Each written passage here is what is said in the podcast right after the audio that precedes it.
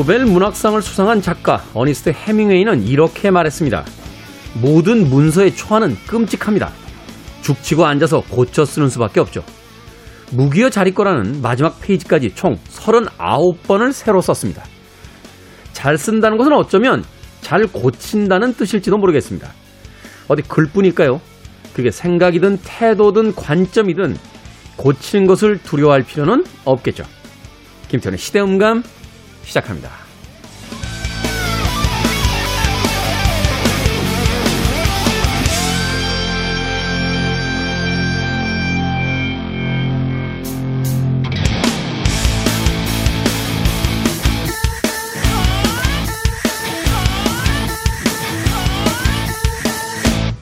그래도 주말은 온다. 시대를 읽는 음악 감상의 시대음감 김태훈입니다. 처음부터 완벽할 수 없다는 것 우리는 알고 있습니다만 그럼에도 불구하고 그 불완전한 것 혹은 틀릴까봐 겁을 집어먹은 채 하고 싶었던 일들 혹은 해야만 하는 일들을 너무 오래 미루거나 안 하고 있었던 것은 아닐까 한 번쯤 생각해 보게 됩니다. 많은 분들이 새해 계획 중에 하나로 아 올해는 꼭 영어를 배워야지라고 생각하시는 분들이 꽤 많으셨는데 우리가 결국 그 영어를 잘하지 못하는 것은 누군가와 이야기할 때 나의 완벽하지 않은 영어 실력이 혹시라도 망신을 주지 않을까 하는 걱정 때문은 아니었을까 다시 한번 생각해 보게 됩니다. 여러분 틀려가면서 그 틀림을 수정하면서 고쳐가면서 결국은 완벽을 향해 나아가게 되는 것인데 저도 글 쓰는 직업을 가지고 있습니다만 사실은 그 초안을 써서 바쁜 시간에 교정도 제대로 보지 못하고 넘기는 그런 날들이 많아지다 보니 점점 글을 쓰는 것이 두려워지고 더 이상은 쓰지 않게 되는 그런 상황도 만들어지더군요. 틀린다는 것을 받아들이고 그것을 고칠 시간을 확보하는 것 또는 새롭게 고쳐 나가면서 좀 더 완벽한 길로 가고자 하는 것 그것은 너무나 평범한 이야기지만 우리가 쉽게 지키지 못하는 그런 이야기가 아닐까 하는 생각도 해봤습니다. 한편으로 생각해 본다면 사회에서 그래서 틀릴 수 있다는 것을 인정해주는 그런 분위기도 중요하지 않나 하는 생각이 들어요. 누군가가 이야기할 때 당신 예전에 이야기했던 것과 많이 다른데?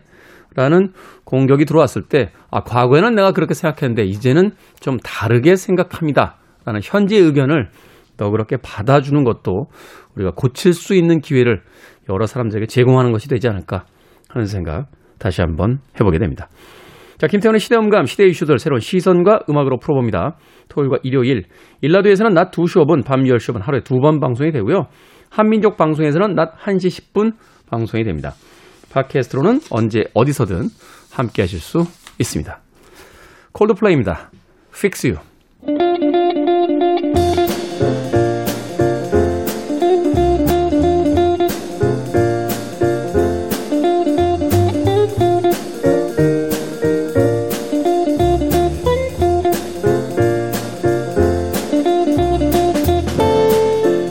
바람이 선선해지니 요즘 유행하는 가을 자켓 한 벌 사볼까 생각이 들 때 미국의 교육자 오스틴 펠프스의 말을 떠올려 봅니다. 낡은 외투를 그냥 입고 새 책을 사라. 외투는 한철이지만 책은 아주 오래 갑니다. 우리 시대의 책 이야기, 책은 북. 정현주 작가님 그리고 생선 작가님 나오셨습니다. 안녕하세요.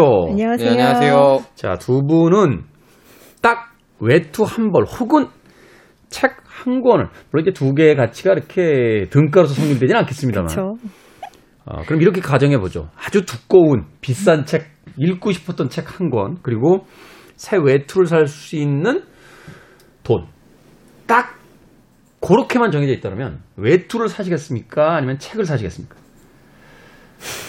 둘 다 사면 안 될까요? 딱 하나 살 돈밖에 없다고 제가 몇 번을 강조했습니까? 아, 그렇군요. 예? 아, 전 책도 사기 싫고, 코트도 사기 싫어요. 많아요, 집에. 저기 아, 야, 알, 아, 그 짐을 알겠는데, 알겠는데요. 네. 그냥 책 사야 된다고 할게요. 책 코너니까. 아, 그럼 저는 외투. 외투. 네. 저는 책만 사, 사서 옷이 없어요. 아, 역시 정현주 작가님이 계셔야 돼요. 네, 생선 작가하고만 단둘이 방송을 했으면 어떻게 수습을 했을까. 그렇군요. 왜, 왜, 외투, 그냥 옷이 별로 없어요? 책 사시느라고? 옷을 어릴 때 너무 많이 사가지고 음. 어느 순간부터 이 지구를 위해서 너무 나쁜 짓을 하고 있다는 걸 깨달았어요. 아. 특히 파타고니아 책 지난번에 한번 소개해드렸는데 네, 네. 그 책을 읽었을 때도 정말 오탄벌 만드는데 들어가는 그 물이라든지 자원의 낭비가 엄청나다고 하죠. 네. 근데 이미 너무 많이 사놔서 그리고 제가 살이 쪘다 빠졌다를 계속 반복해가지고 4사부터 66까지 다 있어요. 음. 사사부터 쇼못 일종의 쇼룸처럼 이렇게 예. 안 버리고 갖고 있던 거를 요즘에 꺼내서 입고 있습니다. 아, 그렇군요. 사실은 저도 얼마 전에 어떤 기사를 봤는데 우리가 이제 그 옷들을 이렇게 낡은 옷들을 그 맞아 기부 형태로서 이렇게 수거함에다 넣잖아요. 그게 어딘가에 가서 필요한 사람들에게 다 잘 쓰여진다고 생각했는데 사실은 그 물량도 너무 많아서 그렇죠. 아프리카의 어느 그 지역에 가면 그 헌옷들로 산을 이루고 있는 뭐 이런 지역도 있다는 이야기를 들은 적이 있거든요. 참 옷 한 벌을 사는 것도 이제는 지구를 생각해야 되는. 예. 그래서 옷이 너무 없으셔서 네, 없어요. 최근에는 산 게 너무 없으셔서 네. 한벌 정도까지는 지구도 양해를 해주겠지. 외투 한 벌 사고 저, 싶다. 네, 제가 지구를 살리려고 안 산다고 그랬더니 엄마가 너부터 살았으면 좋겠다고 그랬어요. 생선 작가님은 비싼 책 한 권 살 수 있다면 어떤 책 사고 싶으세요? 생각 안 해봤죠? 아 비싼 책이요? 네. 아 근데 심- 요즘에 책이 비싸요 다. 지금 서점 주인 앞에서 그게 할 소리입니까? 지금 정인 아 작가님. 그 서점에서 서점에서 가격을 정하는 건 아니잖아요. 출판사에서 가격을 정하잖아요. 네.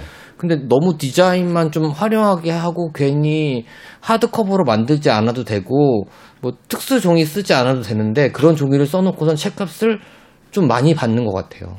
지금 가뜩이나 팬데믹 때문에 힘든 출판계에 지금 저격하시는 겁니까? 아니 그런 건 아니고요. 제가 요즘에 좀 시원치 않아가지고 책은 읽고 싶은데 책값이 너무 비싸가지고 이해는 합니다. 예 죄송합니다. 예, 사실은 책을 뭐 가격을 누가 이렇게 객관적으로 매길 수 있는 건 아닙니다만 어떤 책들은 사실은 읽고 나서 이렇게 보면 좀 생선 작가 이야기처럼 너무 그 바깥에 양장본이라고 하죠. 그 패키지에만 신경을 쓰고 좀 뭐 그렇다 한 또 생각이 들 때도 있으니까.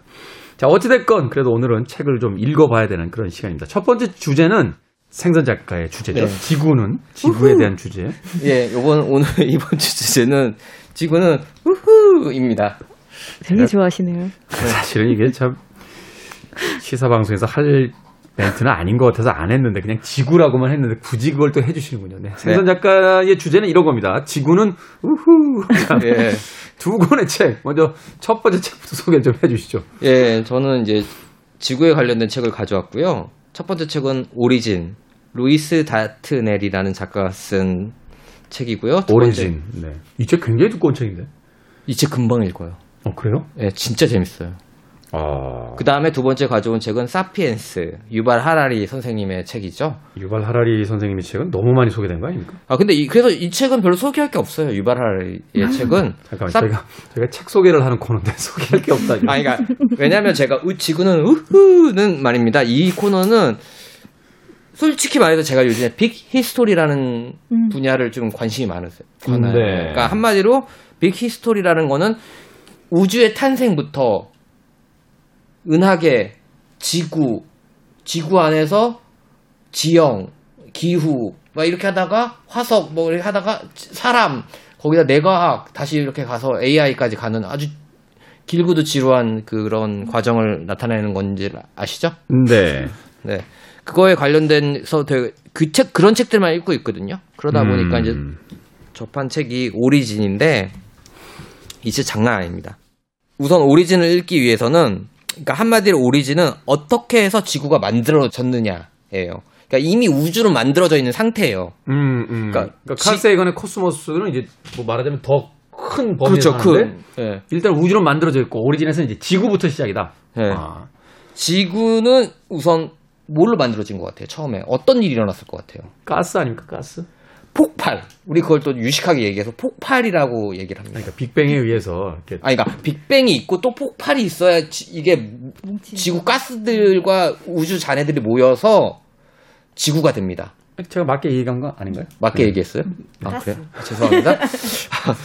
네, 그래서 어떻게 이제 지구가 만들어져가지고 이제 뭐 이렇게 지형적으로 초- 태초의 지구는 완전하지 않았을 거 아니에요. 그렇죠. 용암 있고 불구덩 있고 막 대기권 없고 어, 막 어, 이런 걸 말입니다. 이런 뭉- 것들 뭉쳐져서 이제 중력이 생겨야 되니까. 네. 근데 거긴 지나서 그건 네. 어차피 코스모스에서 설명했으니까 네. 거기까지 하려면 또 책 두꺼운 거 또 필요하거든요. 그래서 네네. 나왔거든요. 그래서 이제 지구가 이제 대기도 있고 만들어졌어요. 음. 근데 여기 첫 번째 장에서는 우리는 어떻게 만들어졌는가인데 여기서 우리는 인간을 말하면서도 한편으로는 지구를 만들어져요. 음. 근데 지금도 그거 아시죠? 지각이 움직이고 있다는 거. 판구조론. 그러니까 여러분 지구를 어떻게 생각하시면 되냐면 계란 삶은 계란으로 생각하시면 돼요. 삶은 계란. 삶은 계란에서 계란 껍질이 우리의 지표면이에요. 음. 그러니까 이게 우리가 어- 옛날의 사고 방식은 고정되어 있는 게 아니고 한마디로 뜨거운 용암이라는 것에 떠 있는 거예요. 아, 그, 그렇게 이야기를 하니까 날달걀. 그러니까 이제 껍질이 딱딱한 부분은 우리의 어떤 지표면이고 그 네. 안에 이제 뜨거운 용암은 안에 있는 그 계란 알맹이처럼 지금 액체 상태다. 아, 아, 삶은 계란으로 했는데. 삶은 계란. 네. 아, 삶은 계란. 아, 말랑말랑 삶은 계란. 아, 왜냐면 죄송해요. 날- 네. 날계란은 깨지면 지구 빠개지잖아요. 알겠어요. 네. 그래서 아, 이제 그 위에서 이제 만들어진 건데 지각이 이제 지금도 조금씩 조금씩 움직이고 지구의. 축도 움직이고 그래서 그러거든요. 이게 융기도 되고 그렇지. 네. 화산도 터지고 그러잖아요. 그거에 따라서 이제 인류가 우리가 생각할 때 여기서 또 호미닌이라는 사람이 나와요. 네. 호미닌은 우리가 말하는 그 인류의 조상들 총두 발로 걸어다니는 사람들을 네안데르탈린 있죠. 호모 액투루스 있죠. 네. 이런 사람들 그 사피엔스도 있고 다 이, 근데 우리가 생각할 때는 우리가 침팬지에서 진화가 돼가지고 한 종류에서 호모 사피엔스까지 오는데 딱 하나의 줄기밖에 없다고 생각하잖아요. 근데 사실은 되게 많았던 거예요, 주기가. 근데 그 중에서 호모 사피엔스가 우연히 살아남은 거예요. 특별히 잘해서가 아니야, 우연히. 그 네안데르탈인인가요? 그 네. 멸종되고 이제 크로마뇽인들이 이제 살아남게 되는 그런 과정들. 근데 사실은 우리가 이제 그렇게 뭐 어떤 종이 없어지고 그 종이 진화를 해서 생기는 게 아니고 사실은 나무가지처럼 막 생기는 거예요. 그 중에서 네. 이제 도태되는 사람도 있고 우리 인간이 이제 살기 시작 인류가 살기 시작하면서 여러 가지 이제 문명도 생기고 문명 생기기 전에 이제 막 두 발로 걷고 진화하고 막 이러잖아요. 그런 것들이 다 환경의 영향 때문인데 음. 그 중에서는 첫 번째로는 대륙 대륙. 지각과 지각이 만나서 협곡이 되고 네. 산맥이 되고 음. 그다음 융기 되고 막 이런 것들이 되게 많잖아요. 그냥 융기가 되면 산맥이 되고 이제 밑으로 가라앉기도 하고 아? 계곡이 되고. 예, 융기는 또 예. 근데 그런 거에 따라서 그 지표면이 만나는 지역에서 사람들이 많이 이제 출몰하기 시작했다고 하면서 그 지, 지역에 따라서 기온도 다르고 기후도 다르잖아요. 그렇죠. 러니까 생김새 뭐 이런 게 진화가 막 달라지는 거예요. 이런 것들을 해서 거기서 또 자라는 생물 뭐 이런 것들에 대한 것들을 다 진짜 뭐라고 해야 될까? 어떻게 이렇게 얘기를 잘 끌어서 7장까지 가는지 너무 궁금할 정도로 되게 잘해요. 음. 아, 특히 작가가 집- 루이, 루이 스 다트넬이 예. 이 사람이 천문학자거든요, 이 형이. 네. 근데 이제, 잠깐 형이라고. 아니, 이- 이분이 어, 너무 잘해가지고 형이라고 그냥 막 나오네요. 네. 음. 그러니까 지구가 어떻게 태어나서 우리가 알고 있는 지구과학이나 이런 것들 만 들어서 보시면 되게 딱딱하고 재미없고 외울 것만 되게 많다고 생각하시잖아요. 네. 근데 오리진 한 권이면 지구의 역사에 대해서 인간의 역사가 아닌 지구의 역사에 대해서 모든 걸 꿰뚫어 볼 수가 있어요. 아. 그리고 책이 한 400페이지 되거든요. 두꺼워요. 근데 저는 그거 한 5일 만에 다 읽었어요. 그것도 아주 집중해서. 음. 그래서- 생선 작가가 그렇게 뭐 이렇게 오래 집중하는 스타일이 아닌데. 어, 그러니까. 어. 그리고, 그리고 지금 우리는 어디 기후대에 살고 있는지 아십니까? 어디 기- 어디 기후 때문에 지금 뭐 대한민국 좀 아열대로 가고 있다는. 이야기는 아닙니다. 네. 간빙기. 아 전체 지구가 네. 간빙기. 아, 이게 사람이 시야가 좁아요. 한국만 보세요. 이게 한국만 나가는 거 아니잖아요.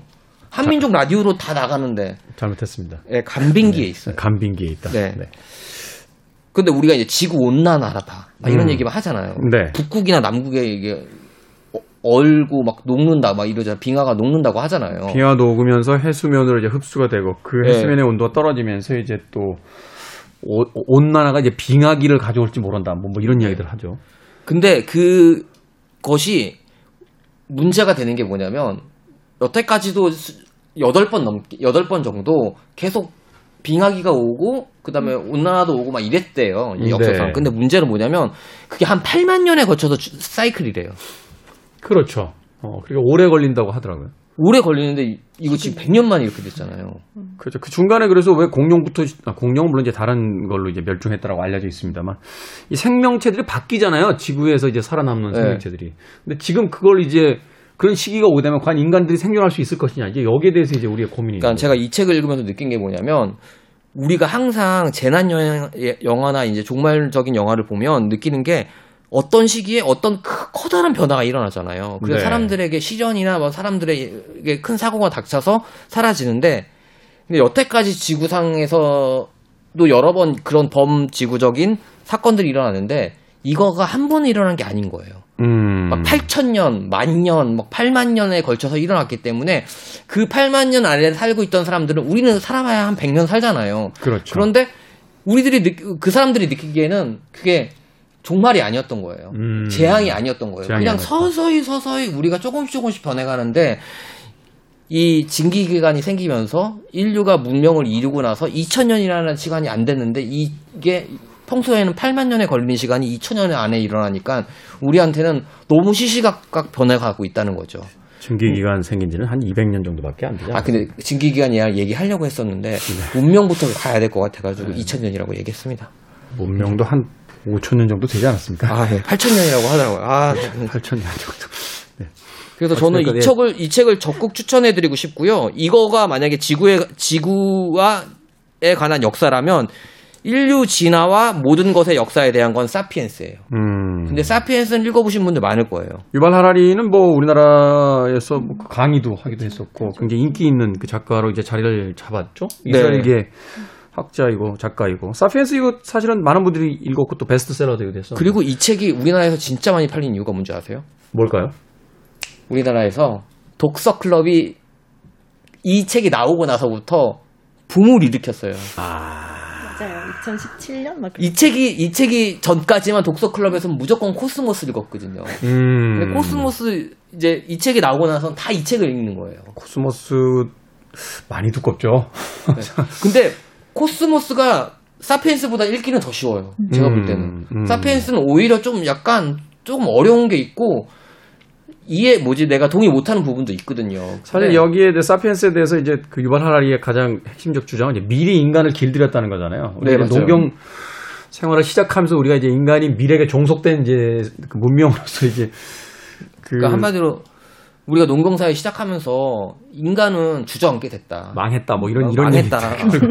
그다음에 인류가 발전하고 커뮤니케이션이 발전한 거는 뒷담화부터 시작했다. 음. 거짓말과 뒷담화부터 시작했다 해가지고 왜냐면 좋은 말은 안 퍼져나가는데 나쁜 말과 거짓말은 빨리 퍼져나간다는 그 얘기를 해가지고 제가 너무 감동받았다니까요. 어, 뭐 이렇게 아니 근데 그거는 저저 이전부터 많이 알려져 있었어요. 왜냐하면 이제 배드 뉴스에 더 사람들이 관심이 가는 게 좋은 뉴스는 자신의 생존과 별로 관계가 아, 없는데 맞아. 나쁜 뉴스는 자기가 이제 살아남을 거냐 그 위험을 당할 거냐에 대한 어떤 직간접적인 영향이 있기 때문에 나쁜 뉴스에 더 집중하게 돼 있다 이렇게 돼 있는 건 뭐 예전부터 알려진 사실이니까. 아, 네. 저는 지금 알았어요. 그 다음에 여러분 이제 사피엔스까지 읽으신 다음에 또 읽어야 될 책은 총균세. 네, 다이아몬드 작가님이 이제 거기까지 읽어야 되는데. 제레미 다이. 예. 그 서울대학교 그거 같아. 건장도서 원투 아 근데 이- 근데 저 제가 이 책을 읽으면서 느낀 게 뭐냐면 제가 코스모스는 엄청 좋아하는데 오리진을 읽고 나서 느낀 게 이게 막 어디에 최고의 책 최고의 책 뽑혔어요. 음. 그만한 이유가 있더라고요. 일단은 그러니까- 아주 방대한 역사를 쉽게 읽을 수 있도록 친절하게 풀어줬다. 근데 저는 진짜 이 책은 글자가 많지 그림이 많이 없어요. 솔직히 근데 그림이라든가 지도가 많이 표가 많이 필요한 책인데 최대한 그걸 배제하고 글만 썼거든요. 음. 그래서 이 책을 읽으실 때는 인터넷을 사용해서 네, 지구 를 쳐보면서 하면 이해가 딱 쉽고 우리가 들었던 데 있잖아요. 뭐 호르만 해협이라든가 음. 그런 것들이 왜 중요하고 이런 것들 있잖아요. 스웨즈 은하가 왜 중요하고 이런 것들이 다 나오거든요. 네. 그러니까 여러분들 뭐 이렇게 지리 재미없다. 운석, 화석 이런 거 재미없다라고 생각하시는데 이거 읽어보시면 생각 달라지십니다. 음, 네, 알겠습니다. 적극 추천합니다. 지금까지 제 개인사에만 관심을 가졌던 과거를 반성하면서 예, 생선 작가님이 시야를 넓히라고 했으니까 예, 우리가 방대한 우주까지는 못 가더라도 우리가 살고 있는 지구에 대한 이야기는 좀 이번 기회에 한번 읽어보자. 그두 편의 책, 루이스 다트넬의 오리진, 바로 지구의 어떤 생성 과정과 문명의 어떤 시작에 대한 이야기, 그리고 바로 그 바톤을 받아서 유발 하라리의 사피엔스까지 두 권의 책 예, 권해주셨습니다. 자, 음악 한 곡 듣고 와서 정윤주 작가님께서 가져오신 또 주제와 책 두 권 소개받도록 하겠습니다. 이거 골라야죠. 듀란 듀란입니다. Planet Earth. 김태훈의 시대 음감 생선 작가 정현주 작가와 함께 우리 시대의 책 이야기 책은 book 함께 하고 있습니다. 앞서 생선 작가가 지구는 우후라는 주제로 루이스 다트넬의 오리진 그리고 유발 하라리의 사피엔스 두 권의 책을 소개를 해주셔서 듀란 듀란의 Planet Earth까지 듣고 왔습니다. 자 이번에는 정현주 작가님 어떤 주제와 또 어떤 책들을 소개해 주시겠습니까? 오징어 게임 보셨습니까? 봤죠. 생선 작가도 보셨나요? 저는 다는 못 봐고요. 네, 미리 보기로 봤습니다. 그런 그런 상황일 때는 안 봤습니다라고 하는 겁니다. 그 내용 다 알고 있습니다. 디제이님 어떠셨어요? 저는 뭐 요새 막 하도 호평이잖아요 해외에서 그 정도까지는 아니었는데 뭐 신선한 면이 있고 또 약간 진부한 면도 있고 뭐 그렇게 봤습니다. 예.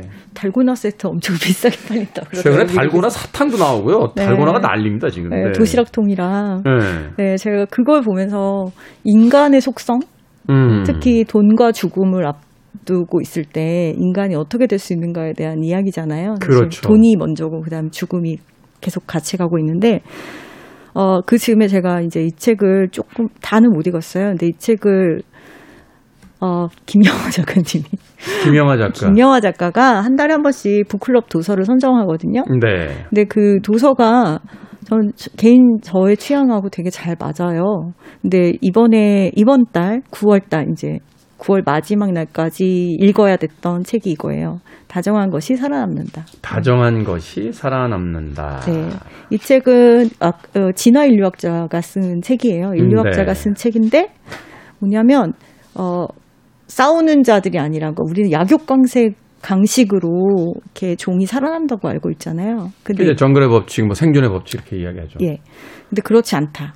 협력과 소통이 잘 되는 종족들이 살아남는다. 아, 다정한 것이 살아남는다. 결국은 이제 옆 사람을 챙겨주는 종족들이 살아남는다. 네, 네. 그래서 여기에 보면은 우리의 삶은 얼마나 많은 적을 정복했느냐가 아니라 얼마나 많은 친구들을 만들었느냐. 이것을 평가되고 그것이 우리 생존에 가장 큰 힘이 된다라는 책이에요. 주제가 그러면 정치인들이 제일 오래 살지 않겠습니까? 그분들 친구는 많은데 소통과 협력을 그건 잘 모르겠네요. 그 지지자 지지자들이 많으신 분들. 그래서 왜 오징어 게임에서도 보면은 그나마 인간미가 약간 있는 분이 마지막 승자로 향해 가잖아요. 그렇죠. 네. 음, 누구를 그래요. 밟고 일어서려고 하지 않는 자가. 네. 그걸 보면서 아 참 죽음에 대해서 많이 생각하게 되더라고요. 저는 그걸 보면서 돈도 돈이지만 돈은 뭐 어차피 우리가 그걸 가질 수는 없는 거니까 네. 우리가 죽음을 앞뒀을 때 누군가 나한테 찾아와서 너의 코앞에 죽음이 있어라고 알려주는 순간들은 사실 잘 없잖아요.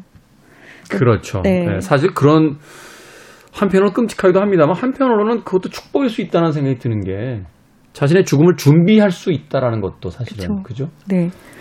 또 제가 오늘 갖고 온 두 권의 책은 다 암 환자들의 이야기예요. 아. 근데 한 분은 이제 이분은 이분 같은 경우는 음, 철학자예요. 철학자. 철학자이고 또 되게 특이하게 인간 과학 박사래요. 어, 그런 학문이 있는지 또 몰랐는데. 일본에 있나 봐. 일본 자- 일본 분이신데 일본 철학자인데요. 이분이 이제 유방암으로 8년간 투병을 하고 있었어요. 그래서 건강하게 잘 지내고 있었고 책 제목이 아, 우연의 질병, 필연의 죽음. 우연의 질병, 필연의 네, 죽음이라는 네. 책의 네. 네, 작가. 이분이 뭐 활발하게 활동을 하고 있었는데 어느 날 8년 정도 이제 암 투병을 하고 있었어요. 근데 그 정도 되면 암과 같이 살아가는 거잖아요. 8년 그렇죠. 정도 되면. 네. 근데 어느 날 병원에 갔더니 급격하게 진전이 됐다. 진전이 됐다. 네, 아, 참- 갑자기 퍼졌다. 네, 음. 그래서 유방암이 이제 뇌로 전이된 거예요. 뇌암이 음. 됐고 어, 빠르면 3주 안에 죽을 수 있다 라는 통보를 받았어요. 그럼 우리가 그런 통보를 받으면 어떻게 해야 될까요? 그 뭐 사형 선고를 받았을 때 5단계 같은 게 있잖아요. 그쵸. 처음에는 그 인정하지 않고 부정하고 그다음에 뭐 슬픔에 잠기고 음. 뭐 침울해졌다가 받아들이는 단계로 가고 뭐 이런 것들이 있는 걸로 알고 있는데. 네. 근데 이제 이런 분들 같은 경우는 8년간 어떻게 보면 죽음 옆에서 같이 살아왔던 사람인 음. 거잖아요. 그러니까 이분이 딱 3주 남았다라고 하니까 이제 인생을 정리하기 시작해요. 3주밖에 없으니까 뭐 분노하고 음. 뭐 그럴 시간도 그럴 시간도 음, 없는 거죠. 또 8년 동안이나 또 그런 상황에 있었기 때문에 여러 가지 또 생각들을 해왔고. 네. 게다가 철학자고. 이 책이 왜 우연의 질병이냐면 이 사람 은 우연에 대해서 계속 연구를 하던 사람이거든요. 근데 네. 그렇게 이제 병을 얻었고 아, 내가 죽어야 되는구나. 그러니까 이 사람이 가장 먼저 한 거는 주변을 정리하기 시작해요. 주변을 정리한다. 네, 이 사람 학자이고 하다 보니까 강연 같은 거 가- 엄청 많아요. 강연, 강의들 다 잡아놓은 거죠. 그래서 그걸 취소하기 시작해요. 취소를 할 때 한 이제 그 인류학자가 있어요. 의료 인류학자. 그때 그 주인공이 나이가 몇 살입니까? 아, 나이가 정확히 보면 나이가 적지도 않았어요. 어, 나이가- 그래서 어떤 중년 이상의 어떤 네. 나이. 네네. 그런데 음, 이분이 어떤 행사를 준비하고 있었는데 그 행사를 이제 캔슬해야 되겠는 거예요. 그래서 이제 같이 준비하고 있던 의료 의료 인류학자한테 연락을 해요.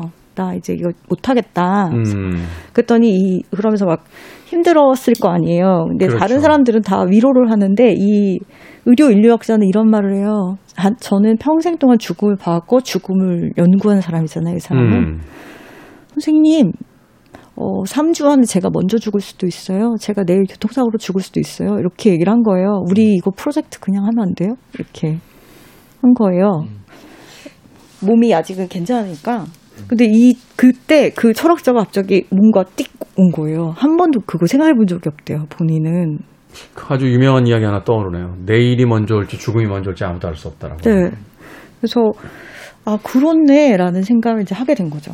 음, 그래서 그때 이분이 어떤 걸 하냐면 이 인류학자한테 의료 인류학자한테 나랑 글을 한번 써보지 않겠냐. 아 책을 한번 써보자. 네, 3주밖에 안 남았는데 그렇게 했어요. 그래서 이제 우정의 편지 같은 것을 주고받게 되는데 그 스무 통의 편지가 오고 가요. 음, 그리고 어, 얼마 가지, 가지 않은 석 달인가 후에 이분이 돌아가세요. 3개월. 네. 근데 그동안 이제 주고받은 편지 안에 죽음과 삶에 대한 이야기들이 적혀 있는데 엄청 담담하고 되게 학문적인 이야기들도 많이 하거든요. 음, 근데 이, 이걸 보다 보면은 와, 진짜 우아하다. 라는 생각이 들었어요. 그리고 제가 여기서 이제 좋았던 것 중에 하나는 한, 이제 물어봐요. 이, 어, 인류학자가. 네. 선생님, 선생님 지금 그래서 병에 걸려 불행하세요? 이렇게 물어봐요. 아 지금 이제 투병 중인 그리고 네. 이제 얼마 안 남았다는 통보를 받은. 음. 음, 그러니까 선생님이. 이제 생각을 하는 거죠. 나는 불행한가? 이런 과정들이 다 적혀 있어요.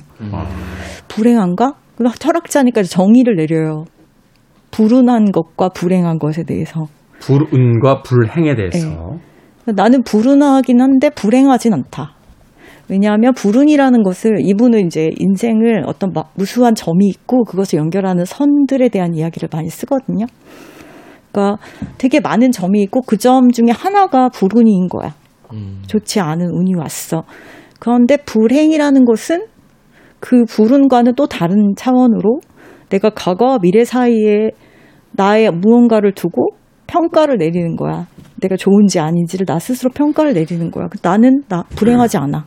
음, 이렇게 이제 얘기를 해요. 그리고 연결하는 것, 점과 점을 연결해서 무언가 의미를 만드는 일에 대해서 이야기가 계속 나오거든요. 그래서 여기서 보면 이렇게 선이 그려져 있잖아요. 네. 표지에 보면 선이 있는데 이분이 이제 비가 오고 밤이 와도 선을 그리겠어라는 글을 써요. 음. 자기가 할 수 있는 일을 하면서 그 시간들을 의미를 만드는 시간으로 남아있는 시간들을 보내는 이야기예요. 남아있는 시간 동안 할 수 없는 것이 아니라 할 수 있는 것들을 생각하면서 보내는 네. 시간. 네.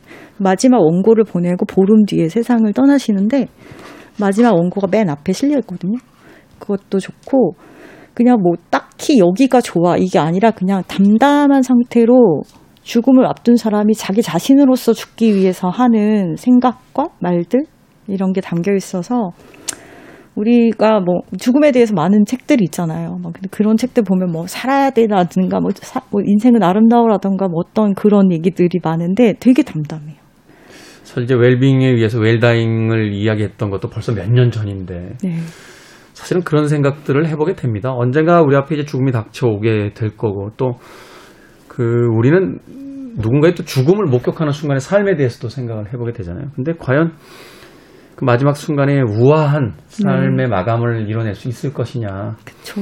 품위를 잃지 않을 수 있을 것이냐, 인간으로서의 우리가 이제 건강하게 그래도 마지막까지 살고 싶어 하는 것은 바로 그 어떤 품위를 잃지 않기 위한 뭐 그런 어떤 희망 사항들인데 그런 이야기들을 이제 책 안에서 해주고 있는 거군요. 네. 어. 그래서 아까 얘기했던 이 책처럼 이 두 사람은 전혀 다른 전공을 가졌는데 되게 맥이 닿아요. 한 분은 이제 철학자이지만 인간 과학을 연구했고, 한 분은 의료 인류학을 공부했는데 문화 인류학도 같이 공부를 했어요. 음. 그래서 서로가 주고받는 대화로서 힘이 되는 그런 음. 내용이어서 저는 이제 아 좀 삶이 답답하다라든가 뭔가 아 뭐 지혜로운 어른을 만나고 싶어라고 음. 생각하는 분들한테 항상 권하는 책이거든요. 그 오래되지는 않았어요. 나온 지는. 근데 읽어본 사람들은 다 어른을 만난 것 같다라는 표현을 진짜 많이 하는 책이에요. 그래서 참 편지가 아 이렇게 품격이 있구나. 죽기 전에도 이럴 수 있구나라는 생각이 드는 또 하나의 책이 있는데 네. 이분은 전에 한번 제가 잠깐 소개를 했었어요. 그 올리버 섹스라는 올리버 섹스. 네, 네. 이분도 이제 뇌과학, 뇌의학을 공부한 분이고 이분도 마찬가지로 이분은 안 암에 걸렸어요. 눈에. 암이 있고 그 암은 희귀종 암이었어요. 그 흑색종. 음. 흑색종이 눈으로 간 케이스였고 눈이 결국에는 한쪽이 안 보이게 되는 그리고도 잘 지냈어요. 잘 지내다가 어, 여기 보면은 이 지금 제가 가지고 온 책은 고맙습니다라는 책인데 이분이 이제 죽기 직전에 썼던 글들을 모은 책이거든요. 어, 이 앞에 어, 이 앞에 있는 글들은 이제 자기가 죽을 것을 모르는 상태로 쓴 글도 있는데 마지막 글은 이제 자기가 죽을 날을 받아놓은 상태에서 쓴 글이에요. 그게 이제 음. 안식일이라고 표현해요. 자기에게 안식일. 올 날들을. 음. 그리고 그 전에는 이분이 그 나이를 주기율표에 많이 비유를 해가지고 나의 주기율표라는 책도 썼어요. 그래서 여기 보면은 수운에 대한 챕터가 있거든요. 네. 네. 어, 간밤에 수운에 관한 꿈을 꾸었다. 수운은 80번 원소이고 이 꿈은, 이 꿈은 오는 화요일에 내가 여든 살이 된다는 사실을 일깨웠다. 그래서 이제 여든에 대한 이야기가 나오거든요. 네. 근데 우리 여든 살 상상해 본 적 있으세요? 있죠. 어때요? 저는 사실 저희 아버지가 이제 여든 네. 조금 넘으셔서 아버지를 계속 봅니다. 음, 어, 그리고 그 여든 살이 됐을 때 이제 배우고자 하는 것도 있고 또 내가 여든 살이 됐을 때는 조금 다르게 음, 또 살아야겠다 뭐 이렇게 생각하는 것도 있고 네. 그런 것들이 있죠.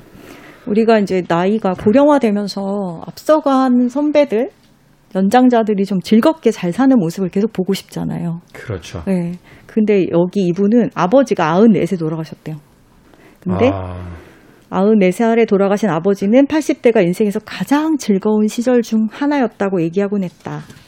음, 나도 슬슬 똑같이 느끼고 있다. 2주 뒤에 이제, 아, 며칠 뒤에 여든이 되는 입장에서 똑같이 느끼기 시작하는데, 나이가 들수록 자신의 정신과 시야가 위축되기는 커녕 넓어진다고 느꼈다.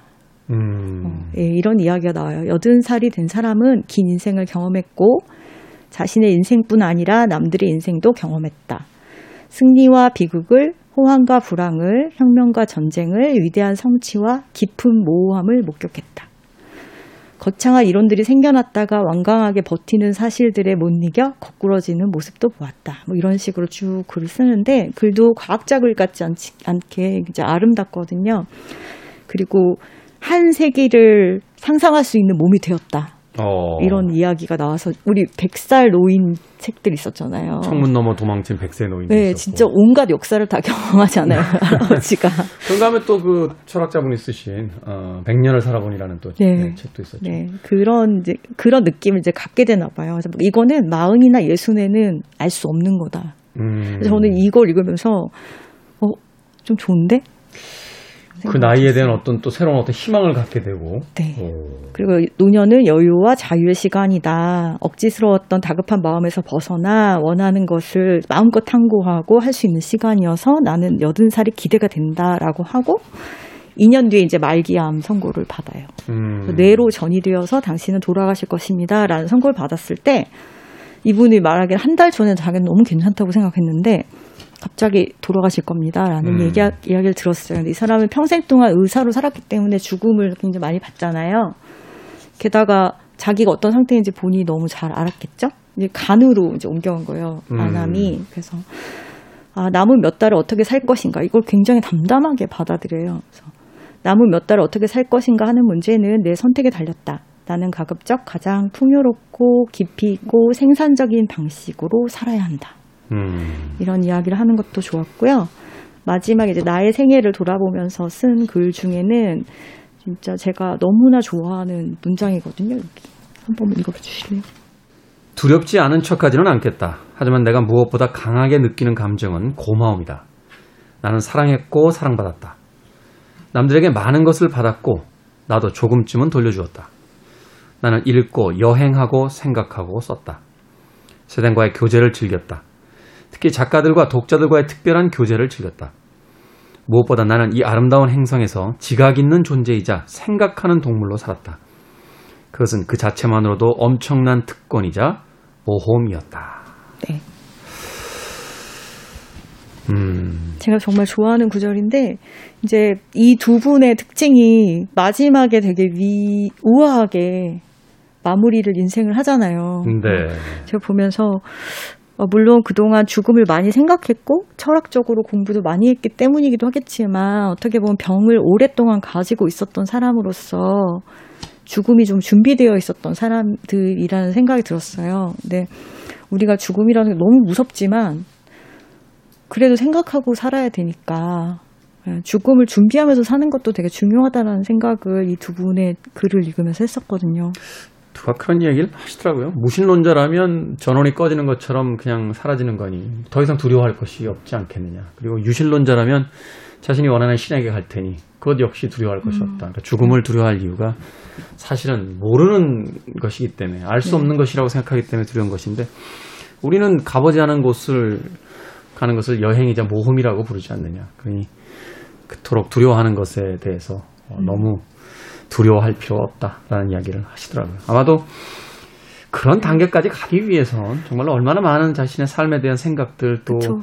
태도에 대한 어떤 정비들 이런 것들이 있어야 되겠습니까? 네, 그 우연의 질병에 나오는 그분이 마지막으로 이제 그 썼던 글 중에 그게 있어요. 나는 환자가 아니라 철학자로 살다 가겠다. 갑자기 그 무라카미 하루키 묘비명 생각나네요. 본인이 직접 썼잖아요.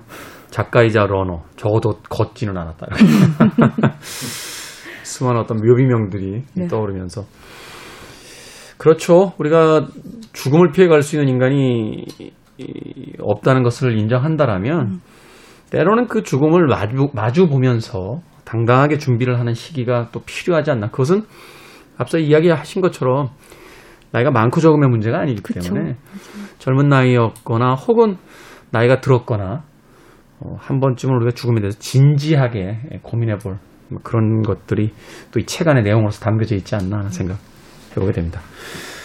자, 책은 북. 오늘 정현주 작가님께서는 죽음이 다가올 때 우리에게 남을 생각들이라는 주제를 가지고 올리버 섹스의 고맙습니다. 그리고 미아노 어, 마키코 그리고 이소노 마호의 에, 우연의 질병 필연의 죽음 두 권의 책 또 소개를 해 주셨습니다. 생선 작가님 앞서서의 책 두 권 그리고 정윤주 작가님의 지금 책 두 권 모두 다 고맙습니다. 네, 고맙습니다. 감사합니다. 저도 이제 에, 음악 한 곡 들려드리고 작별 인사 해야 될 것 같습니다. 퀸의 노래 중에서 어, 하이랜드라는 영화에 수록됐던 곡입니다. Who Wants to Live Forever 들려드리면서 인사드립니다. 지금까지 시대음감의 김태훈이었습니다. 고맙습니다.